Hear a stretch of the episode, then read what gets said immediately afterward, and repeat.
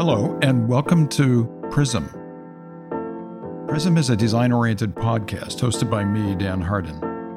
Like a glass prism that reveals the color hidden inside white light, this podcast will reveal the inside story behind innovation, especially the people that make it happen. My aim is to uncover each guest's unique point of view, their insights, their methods, or their own secret motivator, perhaps, that fuels their creative genius. Joanna Pena-Bickley is a design technologist and pioneer in A I-aided generative design. She is regarded as the mother of cognitive experience design. Joanna wears multiple hats and currently serves as head of HumanFX research and design for Alexa devices at Amazon. Joanna's imagination and visionary executive design leadership has resulted in work that has been internationally awarded and used by millions of customers. She is fueled by a mission to design magical inventions that work for everyone, everywhere, and every day. So I am really pleased to be talking with you. Thank you for joining us. And let's just have kind of a casual conversation about what you do and how you do it. Let me start with, and, and, and good morning. So good morning to you too. Thanks so much for having me. It's an honor. And that's one heck of an intro. I certainly appreciate it. Um, it actually started to, as you continued down the line, I went, wow, I'm a little long in the tooth.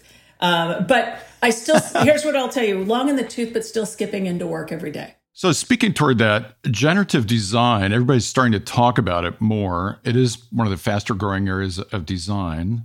Mm-hmm. I, I think you could say it's about the marriage of design and artificial intelligence, but can you explain for our listeners, more in lay terms, yeah. what is generative design? So let me talk to you but first about the purpose, and then I'm going to give you the, the, the just the most lay term definition. We're going through a time of intense automation.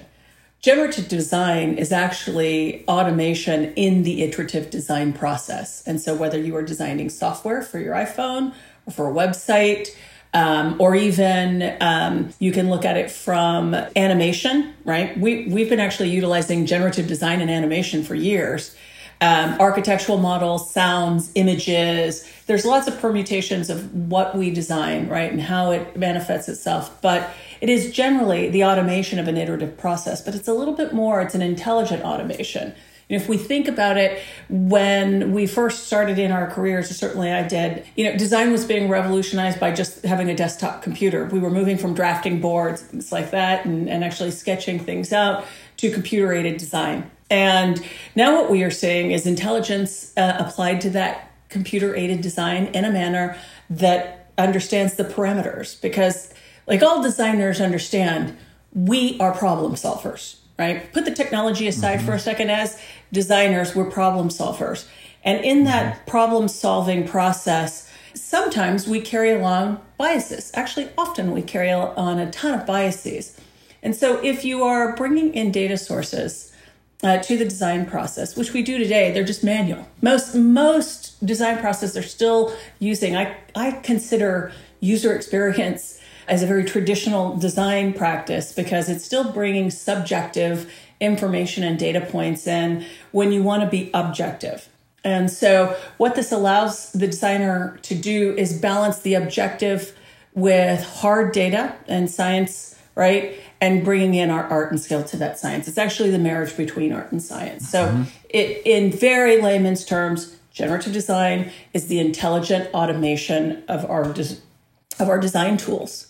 Um, and what does it output, right? I think that's the important thing. What is it output? The output, um, particularly when we think about um, hardware design, right? If you're an industrial mm-hmm. designer, um, mm-hmm. is if I'm For instance, you know, uh, have a data model of ninety-five percent of the global population's ears, right? I might be able to come up utilizing my generative design tools, right? One, to simulate how my design will perform in the real world, right? With levels of confidence. That's number one.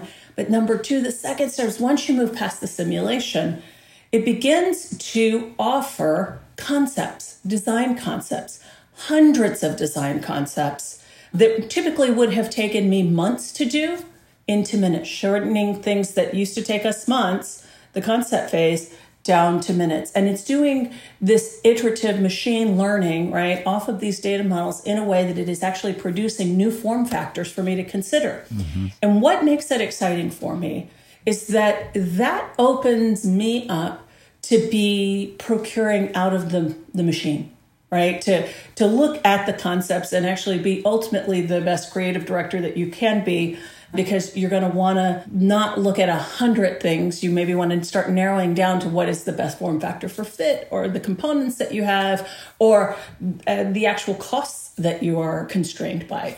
So the beauty of this is, is that just as we have constraints in real life, right? We have the constraint of costs, the constraint of time, mm-hmm. constraint of available materials and our supply chains. Those are things that you can input into the system, into a generative design tool. And then what you get, the output, is what the machine believes are designs that would fit within those constraints. One of those constraints that I have been so focused in on is the human body, because the reality is, is that we actually have well-documented constraints for things like architecture, you know, space, modeling, even software. But when we talk about things like creating wearables, net new, right, net new products, Um, mm-hmm. to be able to put in the constraints of the human body, which each one of us is built individually, is actually the hardest thing to do. And so I've really made it a mission. So like an, an ergonomic reference model. Yeah. And that's, I mean, that's data. That's right? Absolutely data. As a matter of fact, I use the example of in the car industry, yeah, we've sure. actually been utilizing data that is roughly seventy years old. Um, and not and not always reflective of people and how they actually sit or fit into a car. The same can be said if you're a fighter pilot. You know, these things were built when maybe humans were a little bit smaller. And so you feel a, a tight squeeze into cabins mm-hmm. and cockpits and things like that, right? Um, the first thing that uh, you ever want to do is that you want to understand your human population. And when you're trying to create a product that is a one size fits many, right, you want to try to get as close as you can with as much confidence as you can uh, to ninety-five to almost one hundred percent of the general population. And this is on Earth. So what does that mean?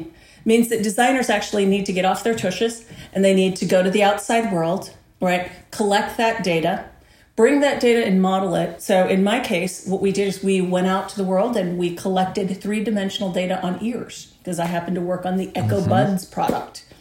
So you go out there and you collect that data, you bring that data back in, you model it in three D space and time, and you use that as a primary constraint to machine learning models. Say, hey, you can't okay, go past but now this. Okay, that doesn't...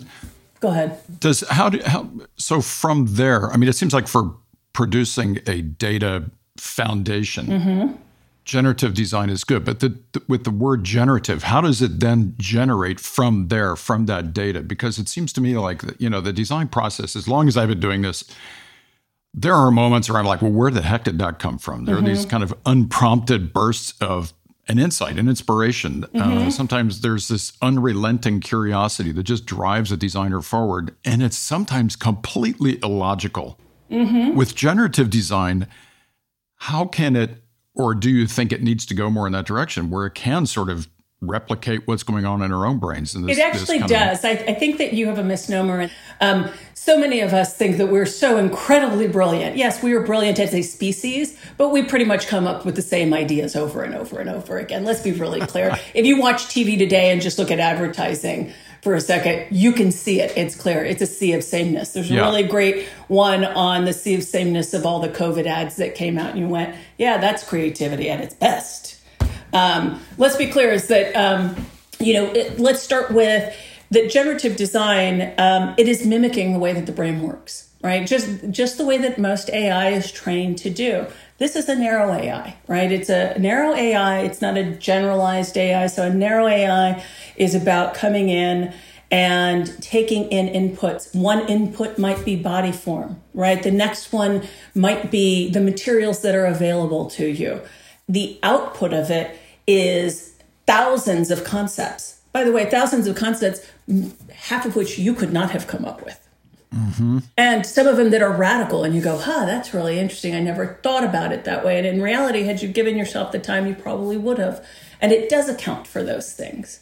So it's not about spitting out permutations, right? This, it isn't also, you know, it is only as brilliant as the designer that is operating it, um, with knowing how to, which levers to pull, right? Which levers to input, right? Think about it from, you know, and I just look at it because I'm so staked in consumer electronics, but if you took something uh, a little bit more simple in software, and one of the things that you're seeing generative design do is revolutionize things like layout, right? To be able to layout creators. Mm-hmm. Well, there's only so many permutations that the grid's going to give you if you're using a twelve-point grid and getting, you know, which colors. But if you put in all the constraints of your brand, what the machine can do is out, actually output hundreds, if not thousands, of concepts for you to start to select from. And they're pixel perfect. Yeah, on layout, I can see that. Now, what about on more complex systems like that are so influenced, perhaps, like as an industrial designer, I think mm-hmm. that, you know, sometimes you get your ideas that are, you know, maybe influenced from when you were a kid uh, and how you were interacting with something or someone. And it's just this, this, this beautiful human interaction or observational skill that you may have. How does it account for things like that? Or things like cognitive embodiment, you know, like being informed by being a physical being in an environment mm-hmm. where you are touching, feeling, and understanding what's going on around you. We're, mm-hmm. we're in generative design. How does it account for those kinds of idiosyncratic aspects? It's a data point that you put into the system. So for instance, if I'm building a house for cold weather and all the things that I need to, those are the constraints that you would have to build in anyways. Uh, and that is simply sitting as a data point. Most of these things have been automated for years Um, within the trades. Um, so if you're in architecture, if you're in construction of any kind, these are things that are built into your AutoCAD. Right. Now what we're doing is there is algorithmic accord in taking in those inputs in order to get the right outputs. But I'm going to give you a really great example. One of my favorite examples of this is actually one that is by Autodesk and is in the automotive industry. And in that particular way, they are essentially building, um, it's a race car, but it's supposed to take, you know, what it's supposed to have the aerodynamics uh, to help it gain a little bit of lift because it is a race car that's supposed to be in mountainous areas. One of the things that you realize that what it is, is one of the inputs, right? You can, you start with a baseline of something that maybe inspired you many things, and then you work from there. It isn't dissimilar. Mm-hmm. It is still, you know, you still have to put those inputs, but the beautiful thing of it is actually mm-hmm. started to look like biomimicry. What does that mean? More natural uses of the material, right? Or actually starting to look like a flying squirrel. And sometimes if you looked at the skeletal, you know, the skeletal outline of a flying squirrel, and then you looked at this vehicle, you went, huh, that's pretty remarkable. Right. Mm-hmm, that it's yes. that you, you're saying, well, we, you know, I'm sitting outside, or, you know, Da Vinci, the most, one of the most, you know, best things that he did was see a leaf twirling, and there became the helicopter, right? A machine has the capability of taking in those environmental aspects and actually outputting more natural, more human solutions than sometimes we're capable of making. And sometimes they're more elegant because it doesn't just put them out. You have to refine. It's a process, right? It's, think about it this, it's an iterative design process that involves a program that generates a certain number of outputs to a certain number of those constraints, and the designer fine-tunes it just as we're fine-tuning. You know, we used to sit with an eraser and fine-tune our ideas as we got more information by kind of selecting which things you're going to change in those input values. And, you know, it, you essentially, I'm sure you've heard of things like GANs, right?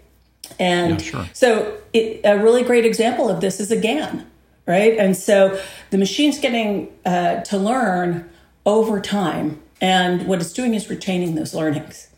And so just as a designer learns to refine and program, right, that iteration uh, and the, even the iteration of the design goals become further defined over time. Well, the machine accounts for that. And so what, it, you know, when I go back to, you know, algorithmic design, generative design is about an iterative process of automation, but utilizing data intelligence, right, to infuse what those inputs are. And what you get is really remarkable outputs, which are products, you know, and new ideas.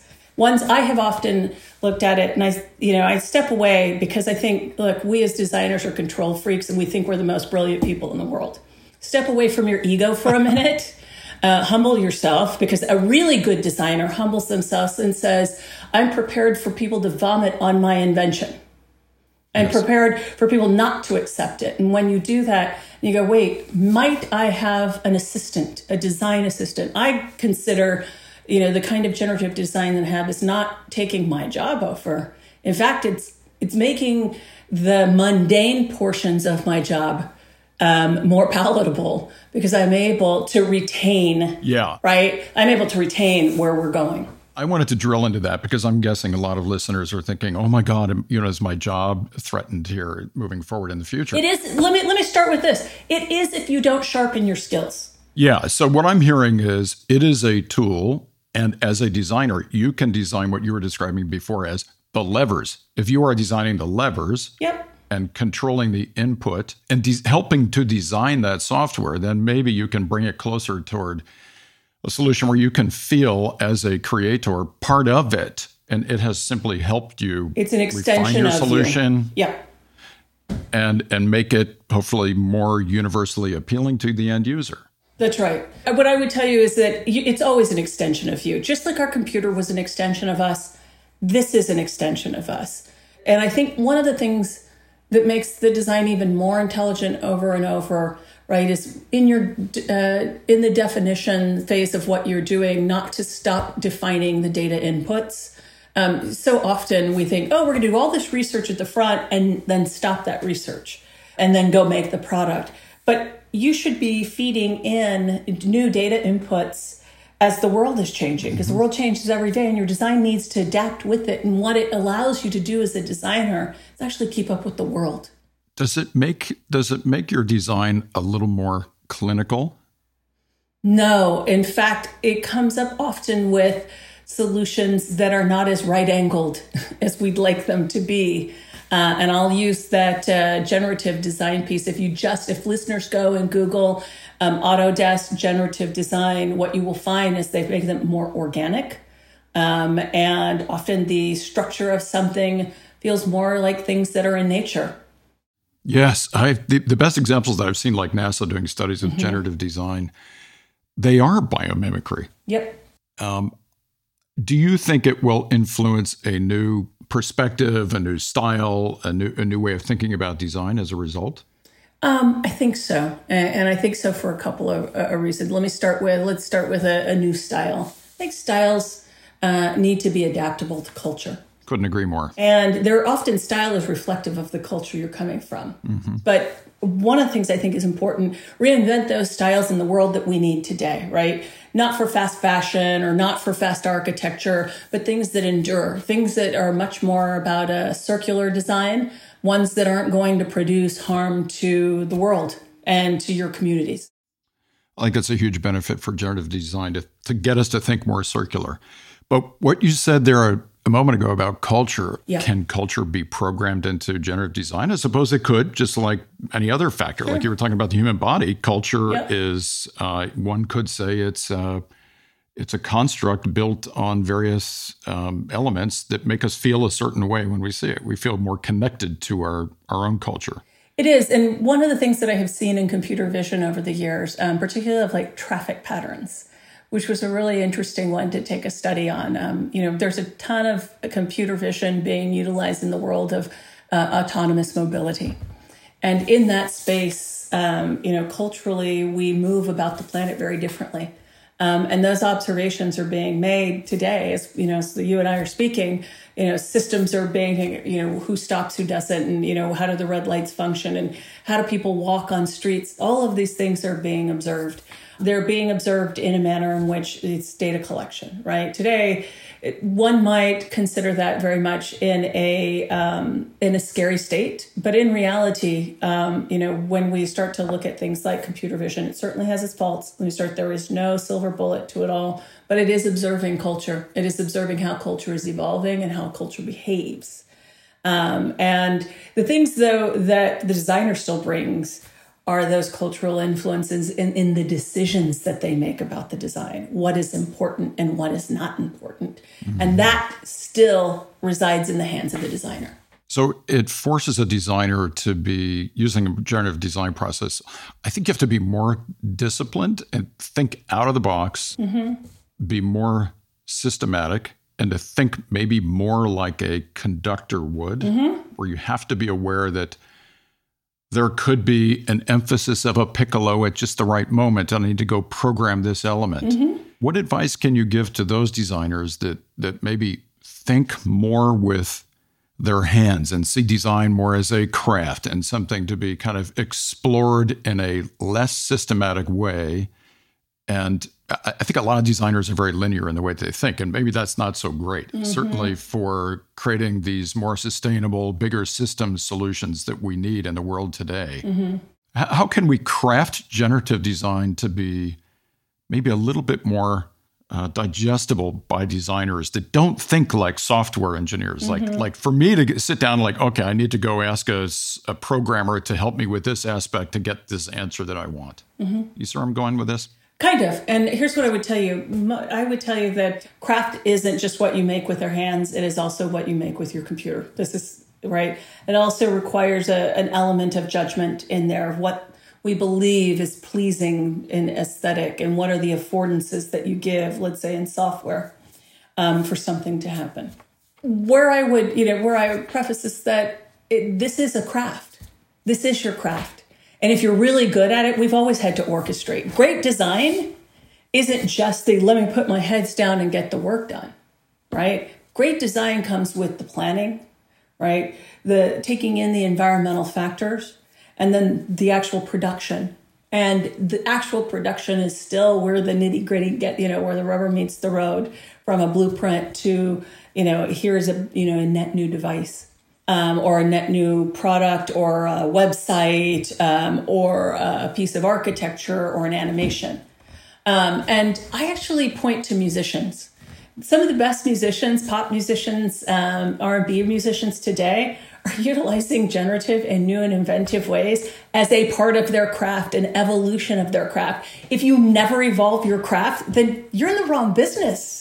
If you thought that, you know, I was going to come and I was only going to do stonemasonry this one way, at some point, that you, you got to actually back up and go, wait, the way that I always colored things maybe isn't the right way to do it. And it is about, being a designer is about learning. Um, being a designer, right, is, is about problem solving. And you shouldn't be approaching it the same way over and over. You're, you know, you're asking to write yourself out of a career.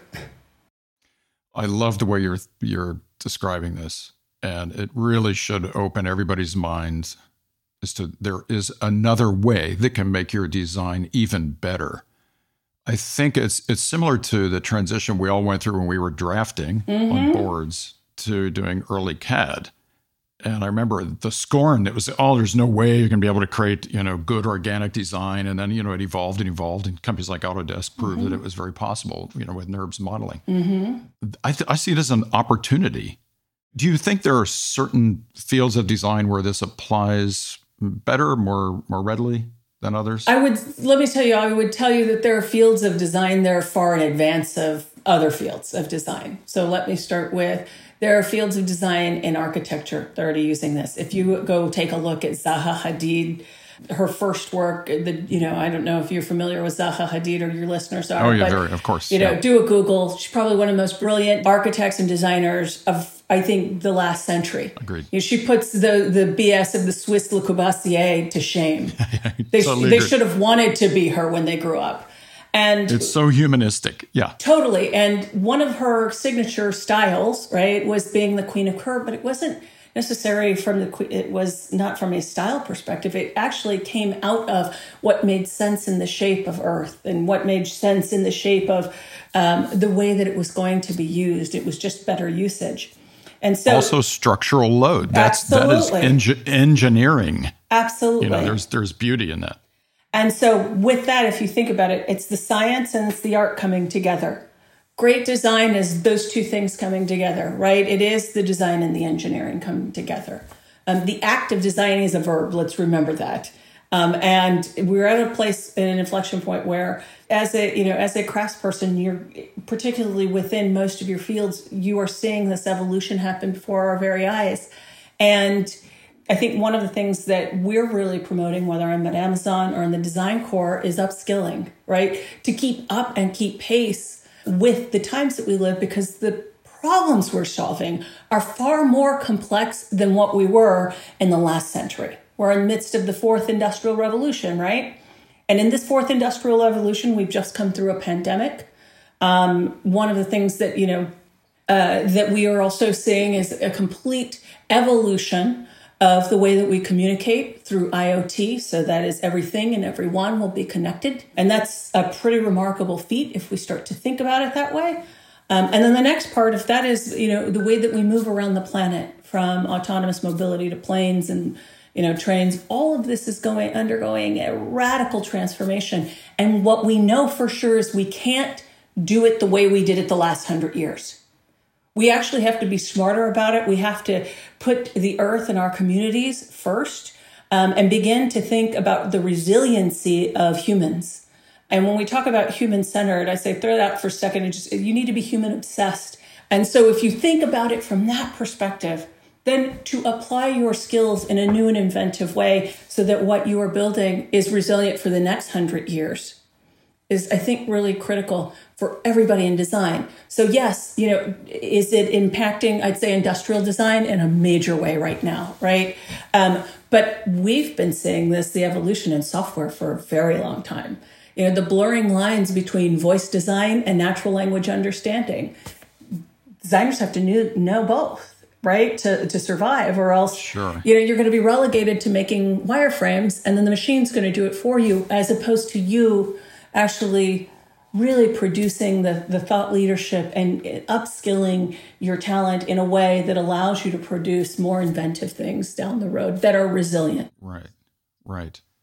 You know, I think we're in trouble, the world. Oh, yeah. So, and, and and a lot of it, you know, I think designers, especially in the last century, felt like design and creativity, we're going to create our way out of messes. And we boldly and egotistically went forward thinking that way. Mm-hmm. And what we've realized is we pretty much created a big mess. Mm-hmm. So I think we we absolutely have to embrace generative design in order to, and this, I'm, I'm hearing a clear message from you that that this could be a major contributor to helping with some of the major big systemic problems yeah. that designers aren't very good at, quite frankly. No, no, no. We're, you know what, because we introduce, we have biases about what we like and what we don't like, because they're all based on historic, right? Oh, we studied this in school, right? So what can, it makes it very hard to imagine forward and what could be, what, what should be. Um, and you know, not I, only that, yeah. I think designers are good at designing individual solutions to very individual problems. That we would are be good correct. at designing this. We are des- good at designing the cell, but not necessarily the body. We don't seem to care about the body. Yeah, and it's it's about time. And I don't know if a single individual human brain has the capacity to solve some of these massive problems. So no, and that's why we look at the collective effort. You know, it, look, we are we live in an entanglement. Think about it from, you know, in the last. Uh, in the last industrial revolution, we were amidst the Enlightenment. We're actually in the entanglement now. Most of the problems that we face, one, are human-made, and two, incredibly complex. Why? Because on one hand, humans don't like to change their behavior. Let's start there. They don't. It, it's, and, we're, and we're so full of biases. Yeah. I mean, we all right. are. So anything that you can do, right, to take a step back, say, is there something that helps me overcome that? And think about the systems. Look laterally as opposed to through a silo, right? I always think linked, not ranked. That isn't just in society, right? Um, it isn't just with, you know, in the women's movement, but is in the way that we work. We can be networked and think laterally versus in silos of industry. And I think one of the things that um, we have to do as communities is actually hold a higher standard around linking the complexity of a problem, not in order to stop the solution. I think this is important. Talk about the complexity of a problem. Talk about the complexity of what the challenges are on, you know, water systems and in underrepresented minority communities. Talk about those things. Gather the data and use that to build something new. And look to do it in your own communities and empower other people to design their solutions in their communities. And I think that's one of the critical things of stepping back and taking our arrogant egos aside as designers and say, we will impose ourselves on society once again. the earth is telling you something very different right now, which is I'm going to impose my society on you. And if you are not resilient enough, it, it is so complex, these problems of climate, that it, if you are not thinking in a systems way, your efforts will unravel. Yes, very, very profound. I couldn't agree more. How do we move forward? Like for listeners, yeah. I think they're, they're saying, yes, agree, got it. Yeah. But how can I enact on this? It's with generative design. Are there tools that are readily available? Absolutely. Et cetera. Absolutely. So let me give you a real quick tip to your listeners. Go to cognitive experience dot design. I actually list the way that I have trained myself. Um, and there is no shortage of YouTube videos, what have you. Let me start with what comes next if you've decided that you're ready to upskill is you have to do the learning. And that's the hard work, right? That's the hard work of everything that you knew before, it's time to go back to school. And in that, sometimes that school can be in front of a computer, right? Sometimes that school can be in front of a three D printer. um, you know, it is about using the collective knowledge that sits on the internet today and moving past the B S that's going on in social media and getting hyped up over that and actually focusing in on the solutions, because the solutions are sitting in front of you. And there's actually a, a, an enormous group of designers who have gone out and created, if you just go to Generative Design one oh one, that actually produce uh, videos and books and things like that. And so my advice to it was just actually, let's go about, there's, you're not going to learn it in a day. Let's let's set expectations right. You didn't learn to be a designer in a day, by the way. You probably went to school. Some of us went to school. Some of us didn't. Some of it was self-taught. And then that, and then that expanded over time, right? Well, we have to expect that same thing here. We're amidst a global, a great global reset. And here's your opportunity. Now, here's the important thing for us American designers. Um, I have news for you. We're behind. During the pandemic, while we were arguing about masks and political bullshit, okay, the Koreans actually, this was one of the most brilliant things, signed a digital New Deal. And in that digital New Deal, they decided with Singapore, also was another country who did this, they were not only going to digitize their entire infrastructure and give everybody free internet, but access to upskill their skills while we were all bunkered down. So if you didn't use your time in the, you know, during the pandemic um, to learn something new, you know, maybe you cooked bread, fabulous, then you should start a bakery. Um, But if you if you took time, you know, one of the things I did was actually I started to learn advanced data modeling. I went to a code academy, you know, signed up for a, an online boot camp and put myself to like, okay, I'm going to build this one thing, right? I'm going to go build this chatbot, but it, this chatbot is actually not going to be um, programmed. It's going to do learning through the way that the conversation moves along. And so to be able to do and teach yourself and do those kinds of experiments in your time, in your spare time, is critical. If you are young and you're a new student to this, go take a Python class. Do yourself a favor, just so that you have the basis and understanding of how the program works, right? It's not so that you have to program Python uh, perfectly. That isn't what generative is about. It is, though, about being able to read the Python and see where the parameters in the code are so that you can make the changes to the thing. And the last part that I would say is be inventive with the way that we collect data, right? Um, we have so much technology at our fingertips. I remember when we first started our iterative process of collecting data on people's ears, we were utilizing calipers and things like that. Um, and we were utilizing it because audiologists had said, this is how we do it. Then I went and found an audiology clinic um, in Oklahoma City called Hearts for Hearing, who, if you are at all in the consumer electronics making hearables, you need to go talk with these guys. They are, you know, they put M I T and Stanford to shame as their knowledge because they're one of the world's leaders in cochlear implants. And what Doctor Jace Wolf essentially proposed was let's use these three D scanners, just the way we do three D printers, three D scanners, to scan the human ear, right? Or to take a mold, scan that, and create a database out of that. Now you have all the parameters of the ear. Now you understand how the, the physicality of how the ear works. And so you start doing that and you model the data. Here's what I'll tell you. Every aspect of what we do is changing, but it is changing because we're utilizing technology in new inventive ways. Um, you know, it used to be that we would, you know, take and video things, right? Now we can use machine learning to do analysis of those videos and pull out insights that maybe we didn't see in the first time. We didn't see that behavior or something that was different. So my advice to people is get your hands dirty. For those of you that like hands-on, there is nothing more hands-on than learning to code. Um, that's number one. And then the number two piece is picking up a book, um, getting your Alexa device to read it to you. If you, you know, if you don't want to go chapter by chapter, listen to the audio version of it. You are a YouTube search away from how to start with generative design in your field. You can put in generative design plus the field. So generative design, industrial design, generative design, right? Software, or, you know, an interface design. All of those things are, are there for you, but it's really about trying to craft a roadmap and decide that you're going to actually now then apply that knowledge to an experiment, right? Choose one thing. It could be anything. Yeah, excellent. Excellent advice. Um, on top of that, for those that don't want to sit down and learn how to code, just thinking about it and incorporating it into your design process and knowing its power, yeah, and offering it to your, your client or your, you know, your team, yeah, as a means of getting you to a better place.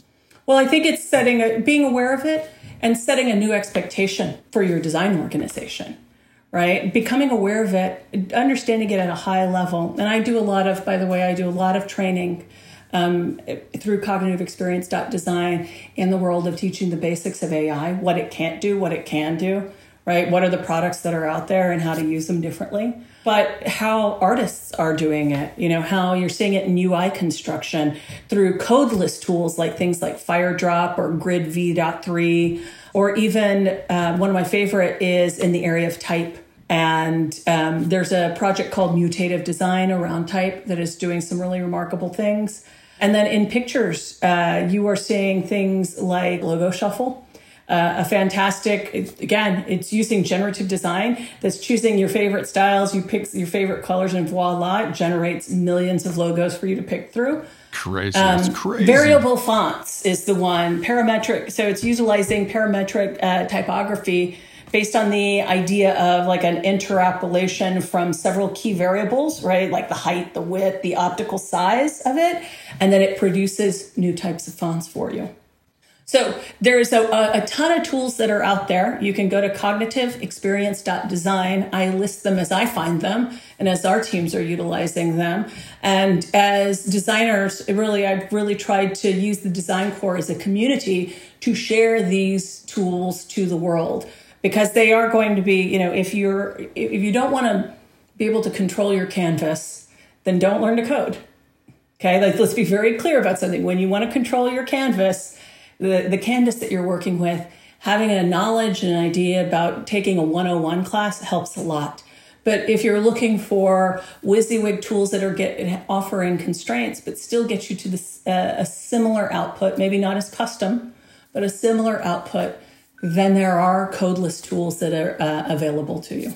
What can you say? Last, my last question would be, what can you say to those individuals that are afraid of A I? You hear so many people, oh, no, I don't want to go near that. Uh, they talk about the singularity. And how can you quell some of these fears? It seems ridiculous to me, but maybe the word artificial is is the wrong way to call yeah, it A I. So I don't know. When I was at I B M working with Watson, we used to call it augmented intelligence, okay?